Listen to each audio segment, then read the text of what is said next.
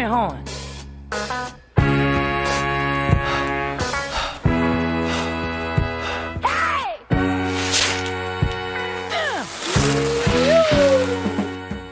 Hello, everyone, and welcome to the San Juan Snowcast. I'm your host, Chris, and today is the last day of November, Wednesday, November 30th, 2022. What it is, everybody. Well, I am finally back home after being gone from the Wands for nearly three weeks. And let me tell you, it's good to be back. Because, mainly for the last 10 days of my vacation, I was sick the entire time with a pretty miserable cold. In fact, I recorded the last episode of the pod wearing three puffy jackets while shivering in a cold and windowless basement in a hostel in Leadville.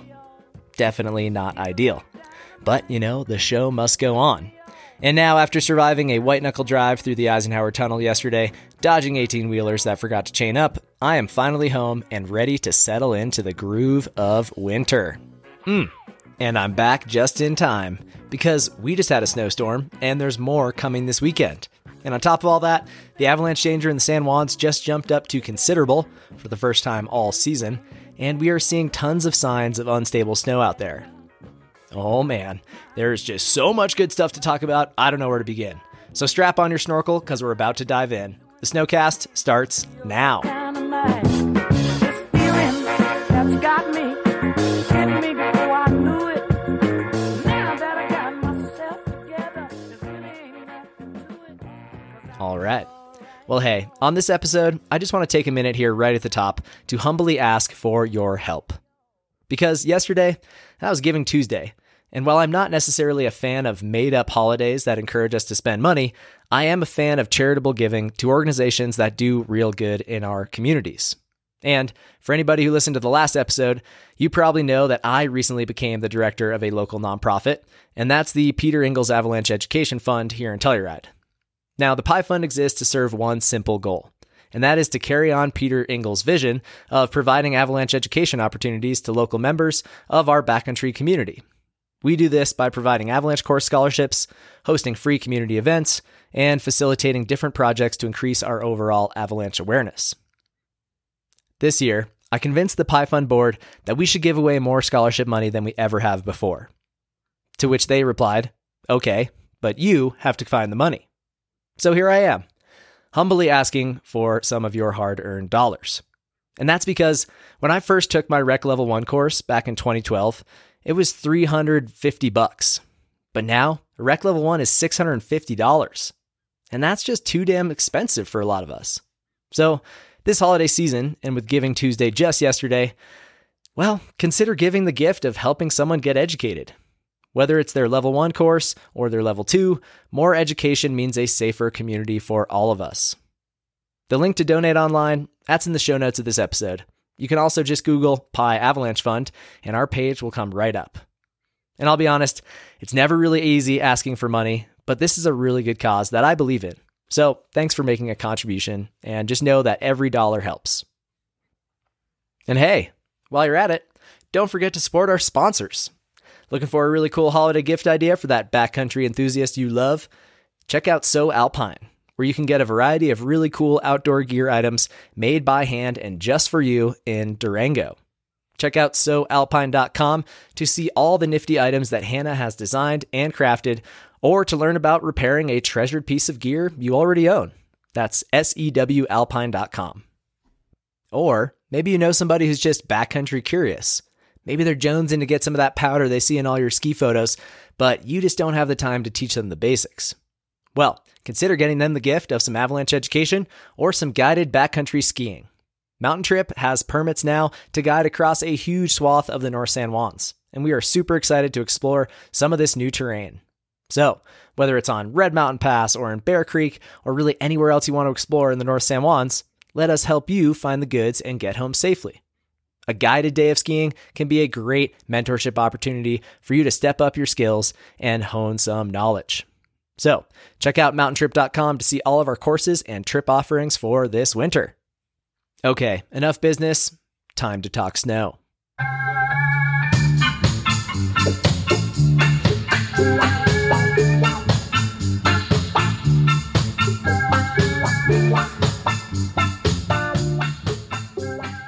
And full transparency here, folks, I've been out of the San Juan since November 13th. But you know what? That doesn't mean that I can't quickly get an update on what's been happening locally when I get back. In fact, you know how we're always talking about in avalanche courses the importance of reading the season's history, and that to truly be aware of the complexities of the snowpack, you really have to be tracking each and every storm and logging onto the CAIC each and every morning.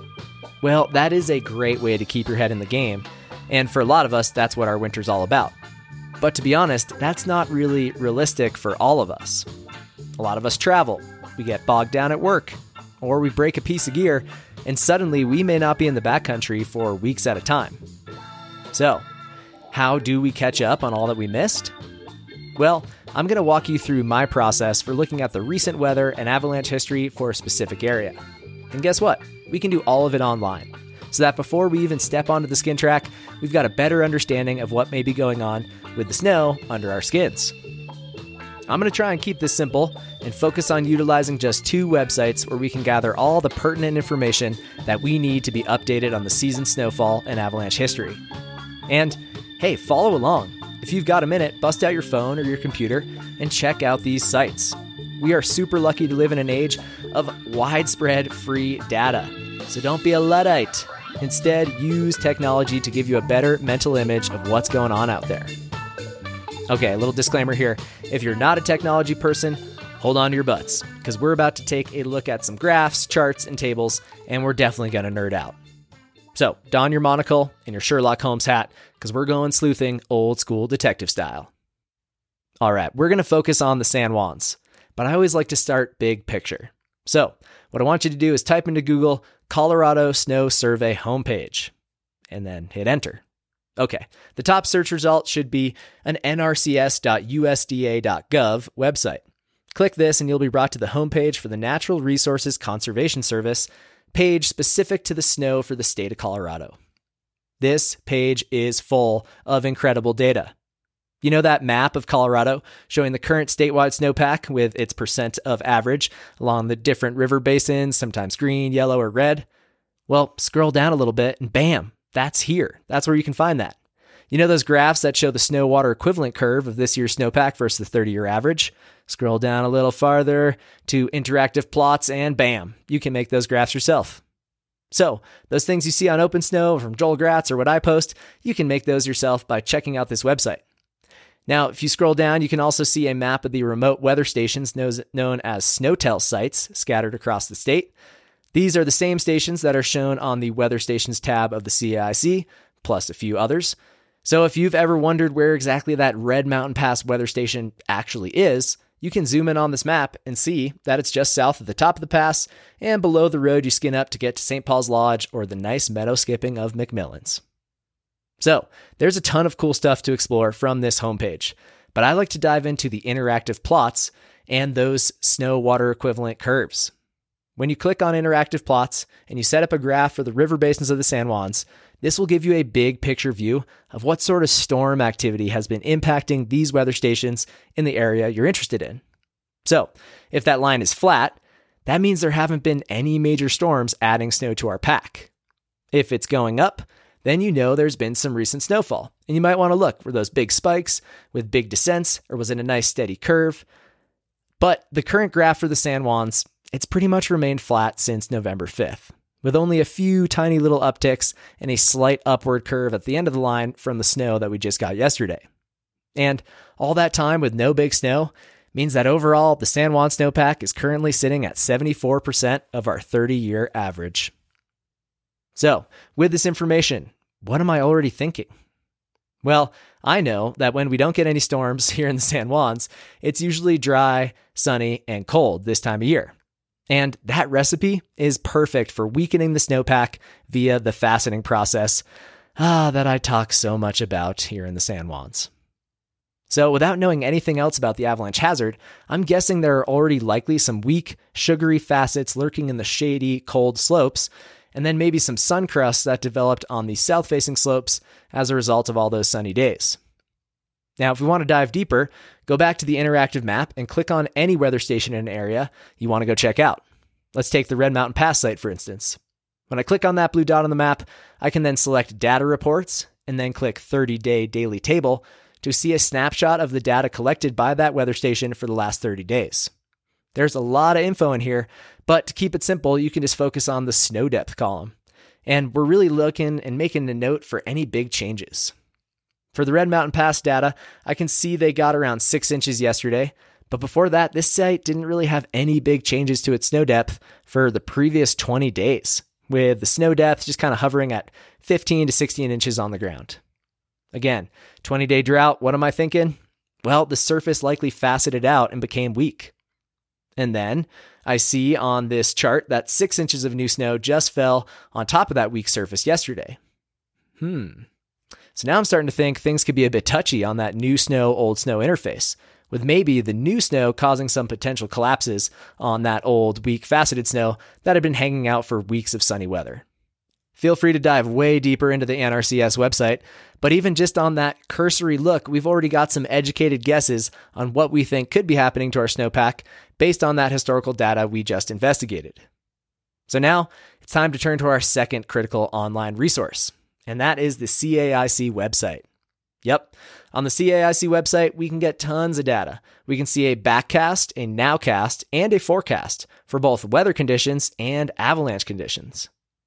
To get to the backcast, or what has happened in the last few weeks, we're going to be focusing on that observations tab, which is found at the top of the page. If you're looking to see weather station data in a big old aggregate table, then click the View Weather Stations link. You'll see all the different weather stations across the state separated by zone. And in here, we're seeing not just SNOTEL sites, but also weather stations operated by independent organizations, like, for instance, the Swamp Angel site that we rely on so much for forecasting around Red Mountain Pass. Now, since we already dove into that with the NRCS website, we got the big picture from those remote weather stations. It's now time to dig into what folks in the field are actually seeing with their own eyes. And we can find out that information by clicking on the View Field Reports link. Now, once you're on this page, you're going to see a table of all the recent field reports. And at the top, you can filter these by zone, by date, by whether or not they saw an avalanche, and you can also see where these field reports came from by toggling on the map view. When I filter out just the field reports coming from the North San Juans, I can see six observations from the last week. And I'll click on each of these, starting with the oldest and working towards the newest. And it's good to take some time with each of these reports to digest what these folks observed and where they were making these observations. You know what they say a picture is worth a thousand words. And I love the field reports that have a lot of pictures in them. For instance, Jeremy Yanko, one of our intrepid CAIC forecasters, he submitted a field report from the 28th, which was the day before this most recent storm.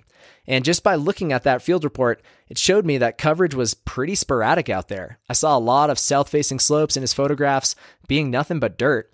And in the photo he took of a snowpack in some shady trees, I can see well developed facets throughout the entire snowpack, as well as two buried crust layers. Hmm. Is this backing up our hypothesis from the weather station data? Yeah, pretty much. So, from Yanko's report from the day before the storm, I can kind of figure out what the surfaces were like that the new snow was going to land on. And then we know it snowed 6 to 10 inches across the whole San Juan area on Tuesday, the 29th. And that afternoon, three different field reports came in. Now, clicking on those, wow, I suddenly see that the new snow did not jive well with all those different surfaces it landed on.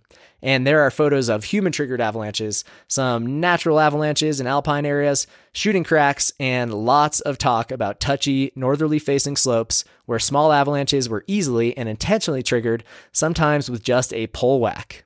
So, without even having looked at the avalanche forecast for the day, which would give us our hazard, I can now guess that it's probably considerable out there because by definition, that means that nav- natural avalanches are possible and human triggered avalanches are likely. And we've now seen field reports that show both of those.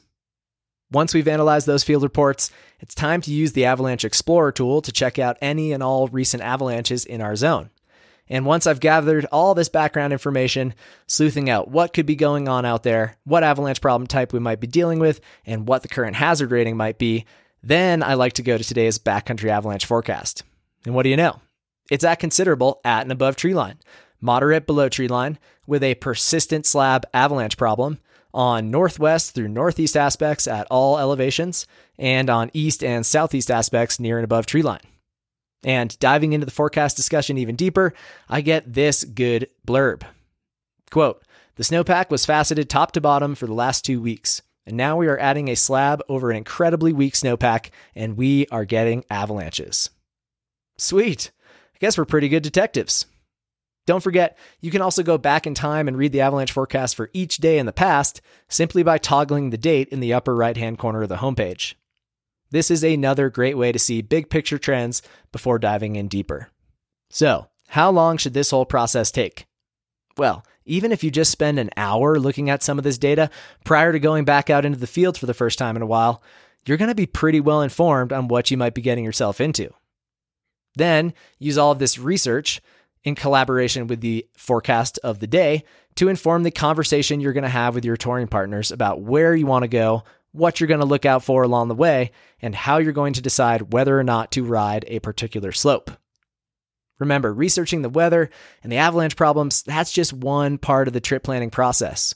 And while I find it important to be aware of the current snowpack problems, ultimately managing our terrain choice is the biggest tool that we have to minimize our exposure to the risks out there.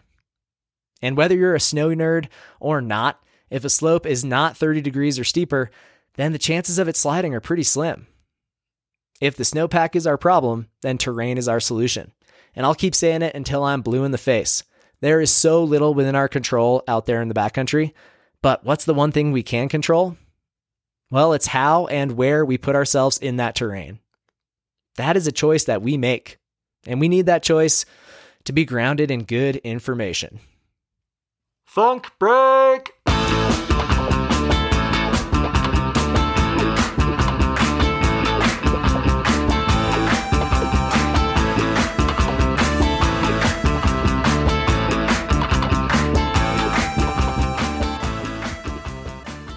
Mm. Well, I'm going to wrap up this week's show with a quick look at the community calendar. Next Thursday, December 8th at 6 p.m. at the Telluride Public Library, the Pi Fund is hosting the first backcountry chat of the season. And folks, we've got a lot on the docket for this chat. We'll have our new local CAIC forecaster, Amy Pertuse, in the house, and she'll give us a recap of last winter and some updates on what's new with the CAIC.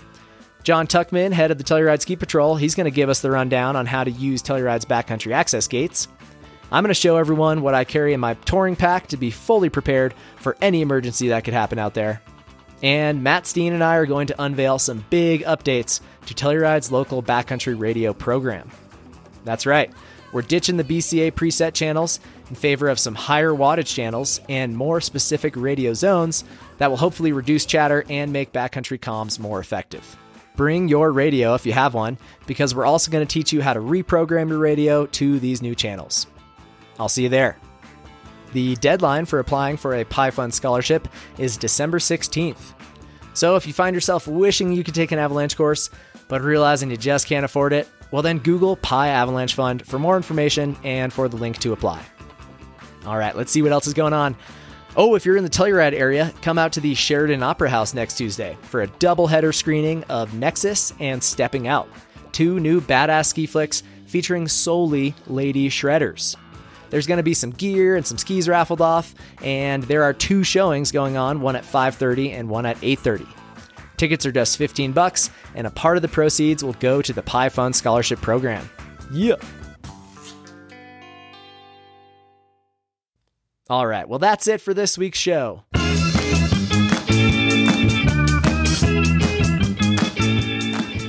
A nice, tidy one to kick off the month of December. Isn't it exciting that winter is pretty much here?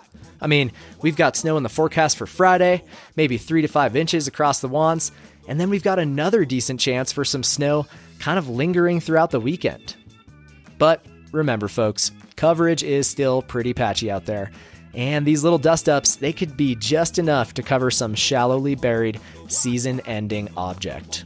So, continue to tread lightly until we get a little more snow. And we also could get a whole bunch of wind with this weekend storm. So, I would definitely expect avalanche danger to rise again and for things to get more touchy before they get less reactive. Keep it mellow, folks, and take this time to dial in your kit. Also, check out some of the events coming up in your area. The season of Stoke building is here, and it sure is fun to hoot and holler at a ski movie screening. At least, I think it is. Well, play safe and take care of each other, friends. And until next time, think snow.